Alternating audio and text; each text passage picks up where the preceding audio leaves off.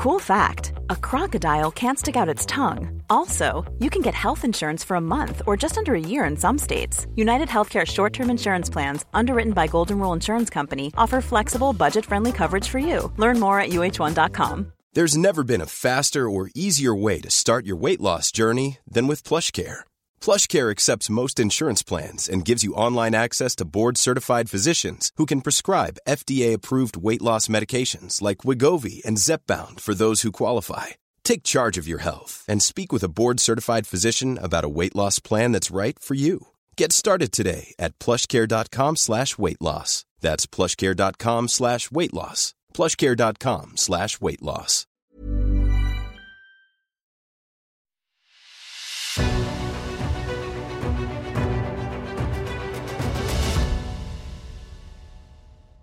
It's The Ancients on History Hit. I'm Tristan Hughes, your host, and in today's podcast, where we are continuing the story of Hannibal Barker versus Rome with Dr Louis Rawlings from the University of Cardiff.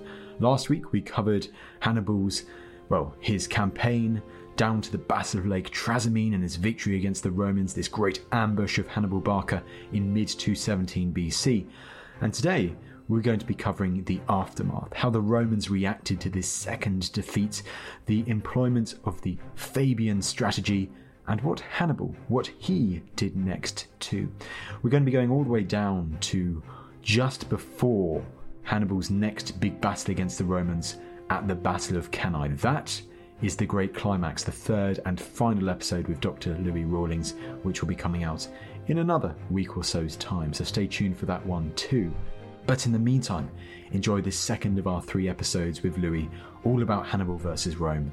And without further ado, here's Louis.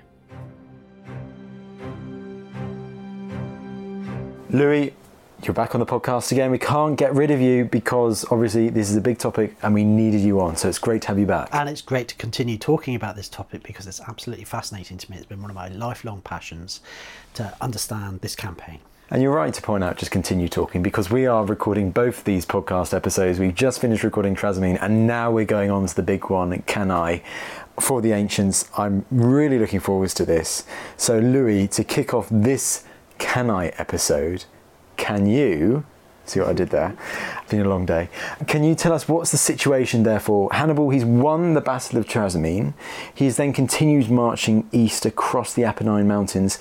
What's the situation now for Hannibal Barker? Hannibal's army is wrung out. It has given its all to destroy a Roman army. It's very difficult killing 15,000 people in a day. It's just physically and psychologically traumatizing. But also Hannibal's had a very difficult 2 years. He's had to cross the Pyrenees, he's had to cross the Alps, he's had a very difficult winter, he's marched through the Apennines in fairly inclement weather, crossed the Arno, and had about a month of nice weather and then a battle. So his army is not in actually very much of a good state, particularly his cavalry, which is what is really important for Hannibal, is to have tip-top cavalry. All of his horses are in poor condition.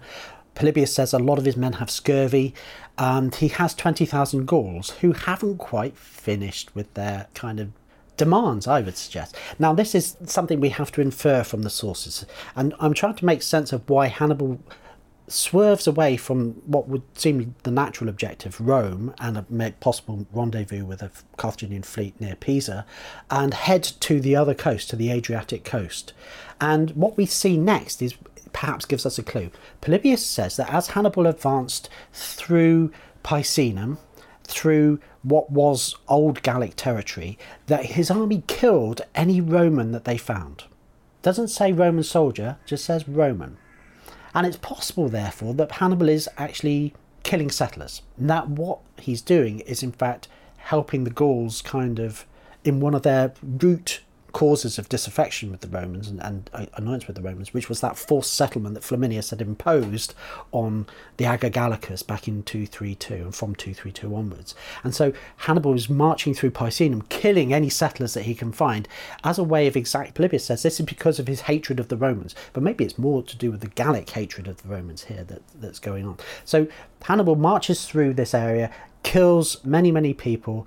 It's kind of the last footnote in Flaminius's life, really, that it partially undone by this march. and he has to gather plunder. He's got to pay off his Gauls to a certain extent. He's got to reward his men for all these hard efforts. And he's also got to find new stores of supplies and also equipment, because his equipment appears to be quite worn.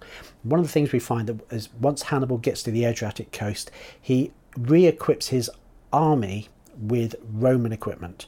Now, I don't think that means that he retrains his army to fight like Roman legions. I think it just means weapons and armour and sandals and tunics and shields and helmets and things like that, but not necessarily training to use the pilum, which is not something that they've ever tried to use. You know, I think it's about just equipment rather than tactics and training. And logistically, that would make a lot of sense. If this is an army that's probably, you know, getting supplies is probably more difficult, like back from Carthage or back from Spain, back from Carthaginian territory. So it is, logistically, it's necessary to re-equip your soldiers with Italian equipment or stuff that they've looted or found. Yeah, absolutely. And the other thing that he finds is stores of old wine, in other words vinegar, sour wine vinegar, which he uses to bathe the coats of his horses, because they have what's called hunger mange, which is an equine version of scurvy, and bathing the horses' coats in this helps restore them and gives them the vitamins that they need, apparently. So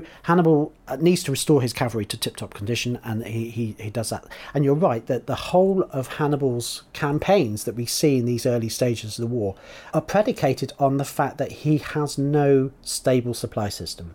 Unlike the Romans, who when they prepare a campaign, they stock up supplies in the territories next to where they're going to launch from. We've seen that at Placentia in the north, in the Trebia campaign, in Flaminius's and Geminus's deployments. Those towns that they were stationed in were also hubs for supplies to be collected, and the Romans in these early years of the war do this regularly. They create stores of grain and other supplies that Roman armies march to and use up or draw from, and so have baggage trains that run. Hannibal can't do that. He's miles away from any kind of base. He's already moved beyond the reach of the Gallic tribes in the north as well, particularly as Ariminum is still in Roman hands, and that makes access down the eastern coast much more complicated. So he has to march to supplies, he has to capture supplies, he has to forage. I think it's part of his battle plan to do that, because one of the things that he enjoys over the Romans is absolute cavalry superiority. And if you've got cavalry superiority, this means you can reconnoiter territory, you can scout out where all the sources of food are, but you can also cover the foragers. So if your army is dispersed gathering food, cutting down crops and stealing figs from trees and things like that, you need an overwatch, you need a cavalry force to protect you. So we will see time and time again during this campaign how that relationship between logistics, the cavalry covering force, and the need to forage and the need to move to capture supplies dictates the way that Hannibal works. It dictates the tempo of his campaigning, and actually it enables him to flat foot the Romans quite often in many of these campaigns. He's already done it by swinging past Flaminius and leading him into that trap at Trasimene, and he's going to be doing it throughout his whole career, actually, in Italy. So this is really important. So he heads to the coast, the Adriatic coast, which is relatively unprotected. There aren't any Roman legions around. There are Roman allies, but they are not the kind of, I wouldn't say they're the most significant of Rome's allies. He spends some time then heading down the coast, raiding various territories and gathering supplies and restoring his army and living off the land. In Rome, the Romans have to rebuild, and so they raise scratch build 4 new legions. They call in some forces from elsewhere, and they have a new commander-in-chief, Quintus Fabius Maximus Verrucosus, who will get the additional name Cunctator. So that's the delayer. So this is the next big figure to enter the war, isn't it? Yeah. So Fabius Maximus, he's been consul twice. He's already been dictator once. And dictators are officials that are only appointed for 6 months to deal with either religious or social or military crises. They're very rare in the Roman Republic up until the Punic War. And then we get a sort of flurry of them during this war. Most of them seem to be held by Fabius or his allies. So Fabius Maximus is appointed to be dictator. He's a very experienced man. He, in his 2 consulships, he's won victories over Ligurians and other troops in Italy, and he's the man who is regarded as quite a safe pair of hands. He's going to steady the ship. His strategy is to rebuild Roman forces, give them some of their morale back, and try and get them some experience, but most importantly, avoid military defeat. So his plan is really not to fight Hannibal, but to delay until the Roman army is ready and strong enough to take him on again. And there are the modern theories seem to sometimes think that Fabius's strategy of delay starts now and just continues with a minor blip at Cannae all the way to the end of the war. This is absolutely not the case. We have this period of delay, and then after the Battle of Cannae there will be another period of delay while Fabius is ascendant. But effectively the Romans act quite aggressively towards Hannibal and try to bring him to battle. It's their natural instinct all the way through the war, in fact. So although he gets this inflated kind of reputation, and it's well deserved for this period, it doesn't sort of, his legacy is more complicated than some people have imagined it to be. So he's combining a rebuilding of the Roman army with a recommendation of scorched earth. So he tells the settlements that are approached by Hannibal to either burn their crops in the field or bring them into the cities. He has to reissue that order, so it sounds like it doesn't actually happen very effectively. But he's asking the cities to make it as hard as possible for Hannibal to enjoy his logistical advantage by taking the crops away so he can't get them. And to a certain extent that probably has some effect, and Hannibal does seem at certain times to be constrained by that and to struggle with supplies. So he rejoins the army of Geminus. Now, we left Geminus at Ariminum. Yeah, quick recap then, Louis, who Geminus was. Yeah, he was the commander of the Roman army in the east who was guarding the northeastern approach to Italy on the edge of Cisalpine Gaul. And he had a consular army, but he lost his cavalry, 4,000 cavalry, when he tried to join up with Flaminius, and they were taken. He failed to reach Flaminius in time, and Flaminius' force was destroyed, and so was his cavalry looking for Flaminius. And so he retreated back. So he's got probably around about 20,000 infantry. He then joins, and some of these guys were probably survivors of Trebia as well. Some are newly raised troop, but there probably are quite a few veterans in that force. So it's a valuable force to join up with, compared with the relatively inexperienced force that Fabius has had to raise from around Rome. Fabius also has another officer with him, his master of horse. So a dictator has a subordinate who commands the cavalry, in theory, and the master of horse is a guy called Marcus Minucius Rufus, and we're going to hear quite a lot about Minucius through this podcast. So Fabius then teams up with Geminus and has Minucius with him, so he has roughly 6 legions. He then advances on Hannibal and follows Hannibal while not engaging him as Hannibal makes his depredations through the eastern coast of Italy.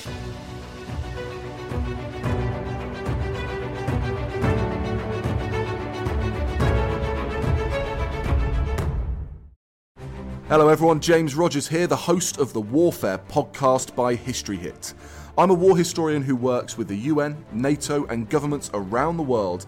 Twice a week, every week, we bring you the defining wars of history and learn about the history of emerging wars. The passengers and crew of 149 were trapped and delivered into the hands of Saddam Hussein. We hear from the veterans who served. Guards there would grab a machine gun and fire at us as we went over, and could see the splinters flying in all directions. Through to world-leading historians providing context to understand current conflicts. Finland obviously couldn't join NATO, which makes the two Finnish leaders' statements about Finland deciding for itself whether it will join NATO. That makes those statements even more important. Subscribe to Warfare from History Hit on Apple, Spotify, or wherever you get your podcasts, and join us on the front lines of military history.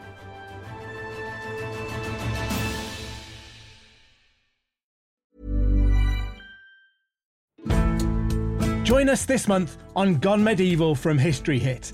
I'm Matt Lewis. And I'm Eleanor Yanaga. This April, dive into our special mini-series. With the help of leading experts, we're tracing the foundations of England by exploring the country's most powerful Anglo-Saxon kingdoms. We'll be looking at Northumbria, Mercia, and Wessex, as well as the rulers and their councils who helped shape a nation. Make sure to get every episode by listening and following Gone Medieval from History Hit, wherever you get your podcasts.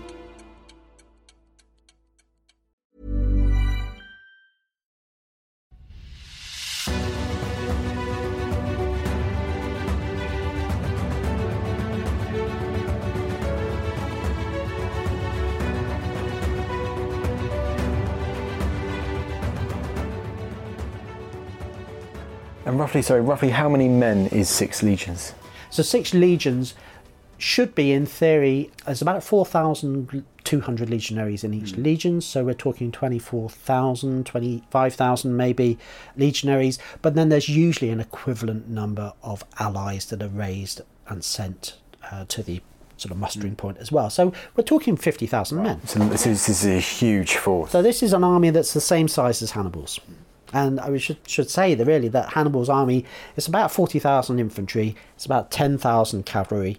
Of the 40,000 infantry, around about 8,000 are light infantry. So it's about 32,000 line troops, which consist of Iberians and Africans, probably in roughly equal numbers, and then about 16,000 Gauls. So we've probably got about 8,000 to 10,000 of the Iberians, and maybe sort of 8,000 of the Africans, and then 16,000 Gauls.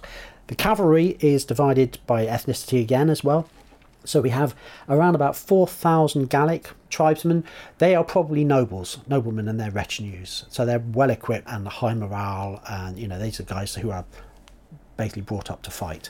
We have about 4,000 Numidian cavalry, who are light cavalry. They're extremely good at skirmishing, but also at reconnoitering, raiding, and they're doing most of the heavy lifting when it comes to scouting and raiding and terrorising the local populations of Italy, which Hannibal is actually up for, because he wants to demonstrate something about the Romans, and that is their inability to protect their allies, which we will come on to in a little while. And then we have about probably 2,000 to 3,000 Iberian cavalry as well, who are really the hardest of the force. They are the veterans, they are the most disciplined and the most effective cavalry that Hannibal has, and he's brought them from Spain, and they probably were constituted under his father, so they've been in the field more or less continuously for decades, really. So that's his army. So Hannibal therefore has marched through this area and is now being dogged by Fabius. He tries to lure Fabius into battle on a couple of occasions, and I won't bore you with the details, so lots of small engagements, and Fabius refuses, and Fabius's army stays in touch but out of reach, as it were. So he tends to stay on high ground where Hannibal's cavalry can't operate as well. He tends to attack only small raiding parties if he can get away with it, but he will not confront Hannibal directly on the field of battle. Hannibal apparently realizes he has met his equal in this, because what Fabius is trying to do is make sure that the Romans stay supplied, because they have lots of other internal lines of supply, that they limit Hannibal's capacity to supply by being nearby, and so he can't disperse his whole army to forage. And also by keeping an army in being, there's always that threat that they can attack. But also the army is getting used to marching around and getting used to cooperating and listening to orders, and occasionally being blooded in small combats where they can learn the ropes. So some of these troops are quite green, some of them are a bit more experienced. So little by little, maybe they're morale is being restored, and these small insignificant engagements are actually quite important for both sides, because they enable the Romans to kind of gain experience, but they also enable Hannibal to demonstrate actually that he's superior in this as well, and his forces tend to come out on top in these sorts of things, because he's got all this cavalry. He can just ride to the rescue if people are in trouble, or he can hit small Roman parties if they're isolated. So this goes on for some weeks. Eventually Hannibal has travelled all the way down the eastern coast to Apulia, so he's passed through Samnium, with another old traditional enemy of the Romans, yes. But at this time they're staying quiet because there's a Roman army on their doorstep and they don't want to annoy it, but also maybe they don't think that Hannibal's got it in him to win this war. But nevertheless, Hannibal's tried Samnium, at least the Adriatic coast of it, and gets down to northern Apulia, where he gets to Arpi. And then at that point he doubles back and he swings across the Apennines into Campania. Now Campania is south of Latium. It's a rich and fertile district. It's got studded with wealthy cities and beautiful vineyards. It's absolutely gorgeous. Yeah, absolutely fabulous place to spend the summer, I tell you. And this is what Hannibal does. He goes across the Apennines by way of Telesia. They're essentially, he's entering northern Campania. There's the river Volturnus that runs through Campania. The Romans hold all the bridges on that, so he's really got the northern part of Campania to play with. But this is the Aga Falernus, the Falernian plain, which is where all the best Roman wine came. This is the stuff that Ulysses bribes Polyphemus the Cyclops with and makes him fall asleep. This is what happens. Hannibal Vicenz gathers enormous amounts of booty. He terrifies the locals. These Numidians riding all over the countryside create panic and pandemonium and terror. And this is the sources really emphasize how much terror this invasion has on the local population. They weren't expecting it, and there were refugees flooding into Roman towns. The baths of Sinuessa seem to be flecked with blood as an omen. There's all kinds of things going on, and the Romans are seeing portents all over the place and strange signs, and it's absolute panic. This is all part of something that Polybius recognizes is a deliberate strategy by Hannibal. And I want to read you what Polybius says about what Hannibal is doing here. He says, and this is Polybius 392 if you want to look it up, Hannibal turned the plain of Campania into a kind of theatre where they could surprise inhabitants by their unexpected arrival, make a spectacle of cowardice of their enemies, and prove that they were the masters of their open country. So they're trying to goad Fabius Maximus into fighting, because if Hannibal beat Fabius, that's another Roman army dead, much more likely to be winning the war. So trying to goad Fabius into battle. Don't forget that the Roman army is 50% allies. Fabius is patently not protecting allies all over Italy, through Ariminum, Samnium, northern Apulia, now Campania. He's not doing anything. So half his army is likely to be a bit upset about this. Also, the Romans aren't happy with it either, and Minucius is kicking up a fuss every time they see smoke rising in the distance, watching that spectacle that Hannibal is putting on for their delectation, as it were. He's complaining, why aren't we attacking? And he's trying to get the officers to say, why aren't we engaging this man? He's even got his agitators and supporters in Rome trying to get Fabius removed or trying to get some sort of advantage, and Fabius is standing firm. So this is really interesting. So the Roman army seems to be completely emasculated, and if Hannibal wants allies to believe that he can win, this seems to be demonstrating it. However, there is still something important, which is that the Roman army still in being means that the Romans can still potentially win, and that means the allies are not going to defect even if they want to, because they fear Roman reprisals, justly, as we may see in future campaigns. The Romans will punish anybody who steps out of line, and quite severely potentially as well. Now, Hannibal's war of manoeuvre only takes him so far in Campania. Like most theatres, the exits are limited and are bottlenecks. So he's come in through one pass. He's constrained from not getting to most of Campania and the easy ways out of Campania because the river is guarded and the bridges he's unable to force. He only really has 2 or 3 routes out of Campania, and he decides that Fabius has covered them with his forces. And so Hannibal, after spending some time in Campania, not getting any of the allies to come over to him, but nevertheless demonstrating how impotent the Roman army is, decides he's going to have to leave. Winter's coming and he needs to find somewhere where he can set up base for winter and also forage and also be able to manoeuvre easily at the start of the next campaign. And northern part of Campania won't do it for him. He'll run out of food here. So he has to force one of the passes, and he decides to force the path that he had come over by Mount Calicula, and so he marches towards it. Minucius's force and Fabius's force, they've kind of divided at this point, come together again, and 4,000 troops who are actually stationed in the pass are going to block Hannibal and hold him up while these two armies come on him. So he's in a really difficult position. He's in a tight spot. What does he do? Well, there's a story that, and I think it must partly be true, that he sacrifices about 5,000 of his cattle in a quite an unpleasant way if you're an animal rights kind of person. What he does is he ties burning brands to the horns of these cattle, and then one night, and drives these cattle towards the Roman position in the pass, and they begin to spread out. Of course, they're stampeding with these burning flames in their horns. They're accompanied by a few thousand light infantry who are making this seem like a whole attack is happening. The garrison in the pass is too small, it feels, to deal with this whole attack across the whole skyline, and calls for help. Fabius, fearing a trap, doesn't send any. So after a while, the garrison just withdraw to higher ground where they think they can protect themselves from a full assault. Of course, this is just cattle and people running around causing mayhem. Hannibal's main army is actually just marching up the pass quietly and slips past them and gets out. And then the following day, Hannibal's cavalry and his Iberian infantry come back and collect the light infantry. And he gets out of this trap, and he gets out of the bowl that is Campania, and he heads on back across the Apennines into Samnium. And in Samnium, he finds a place called Gerunium. Gerunium, indeed. I mean, it's quite interesting there, Louis, because it's almost as if Hannibal, by this stratagem, this ruse, has outwitted the Romans once again. Like, you can imagine, I guess, the anger of people like Minucius as well, that they thought they finally got him, and now he's gone. He's left the bowl, he's at Samnium, and he gets to Gerunium.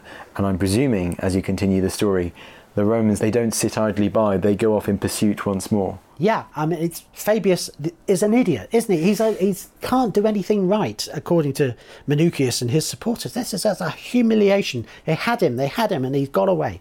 But it does add to this whole reputation of Hannibal being able to get out of situations, and he will constantly twist away from Roman armies whenever he's in adversity, very successfully all the way through his career. There were many times when the Romans tried to bring him to battle, and actually he's better at delay in that sense. He's better at avoiding battle or extricating himself from a fighting draw. At the end of a battle where he hasn't won, he's able to get away without having to fight the following day at maybe a disadvantage. So Hannibal was able to do this on numerous occasions. Sometimes he sets traps for the Romans, on withdrawing, the Romans advance, and then they are deceived and hurt. And their forces are dealt with. So Hannibal's got this great advantage, and it's part of his reputation. The mystique is building now that he is somebody who has a great insight into the mentalities of his opponents and the enemy commanders, and can make them do what he will. Almost like a Hannibal Lecter kind of character. You know, you don't realise you're on the menu until he actually, catches you. And this is how Hannibal operates. He's able to kind of perceive the weaknesses of even strong opponents like Fabius and use their caution to be bold and escape from what seemed to be very difficult situations. So Hannibal gets to Gerunium. It's a small town. He assaults it and he gets into the city, or into the town, and the inhabitants have either fled before or he deals with them, but we don't hear much about that.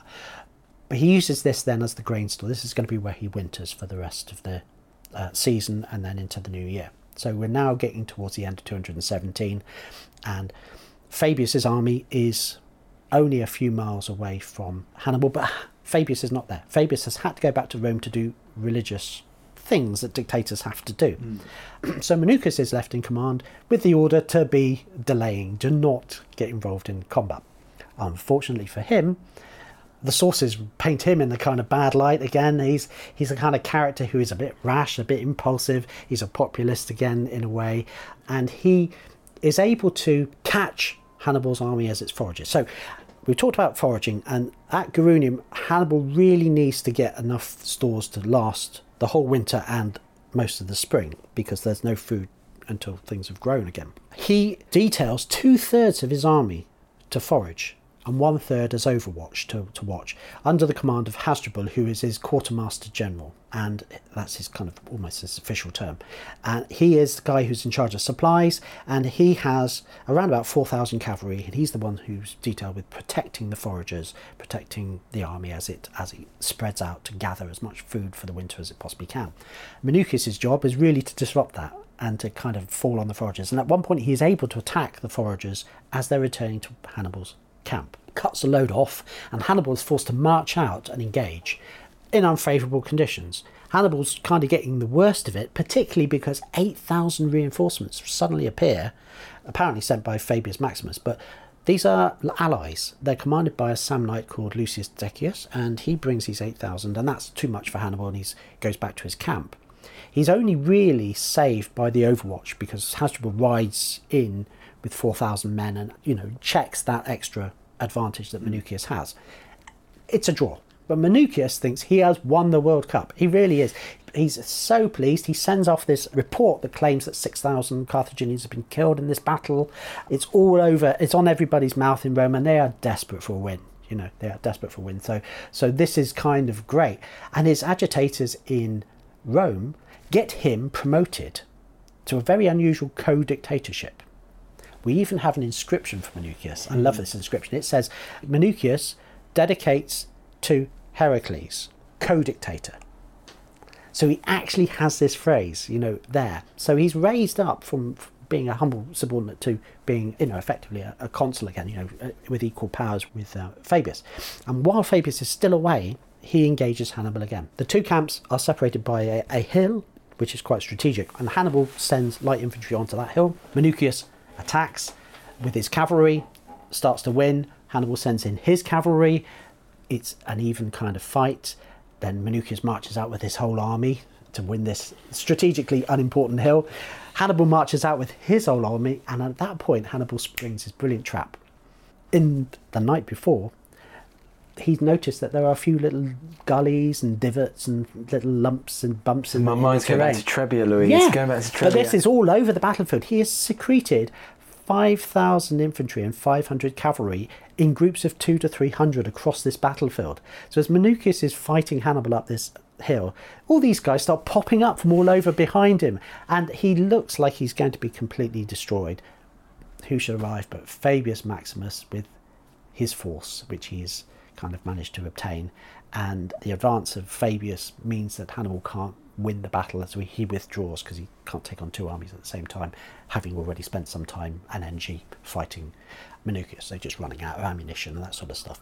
So he withdraws, and Minucius celebrates Fabius's rescue by calling him father, which is the most sort of ultimate term of respect, and resigns his co-dictatorship and comes back to being thing. So this is how the winter plays out then, that Fabius and Minucius are trying to gain an advantage, but often they're coming off second best in lots and lots of skirmishes. So all through the winter these skirmishes are playing out, but the advantage is that Fabius's army is getting tougher, it's getting more wily, it's getting more wise, and Hannibal's army is also benefiting, because all those 16,000, 20,000 Gauls who have been in the army only for a year are really getting used to the Carthaginian way of war. They're getting used to how Hannibal does stuff. They're becoming more flexible, more disciplined, and more able to kind of work together. And this is essential for the Battle of Cannae when we come to it. Well, there you go. There was Dr. Louis Rawlings talking you through the aftermath of Hannibal's victory at Lake Trasimene and what happened in the run-up to his next great clash against the Romans, his major clash at the Battle of Cannae the following year in 216 BC. Now, we've paved the way for a rundown of the Battle of Cannae itself. That's coming in the next episode with Louis, but I don't want to give too much away, but it is the climax. It's the third and final episode of our mini-series on Hannibal versus Rome with Louis. You don't want to miss that one, so stay tuned for that one being released very, very soon. Now, in the meantime, if you want more Ancients content, you know what you can do, you know what I'm going to say. You can, of course, subscribe to our weekly Ancients newsletter via a link in the description below. Every week I write a bit of a blurb for that newsletter, explaining what's been happening in Team Ancient History Hit World that week.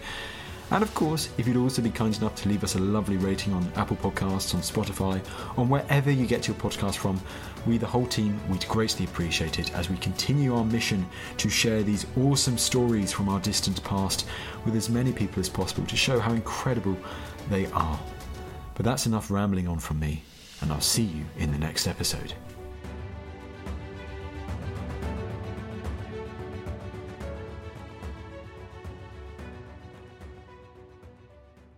Thank you for listening to this episode of The Ancients. Please follow this show wherever you get your podcasts. It really helps us, and you'll be doing us a big favour.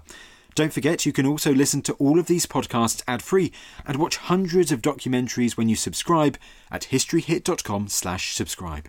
As a special gift, you can also get your first 3 months for just £1 a month when you use code ANCIENTS at checkout.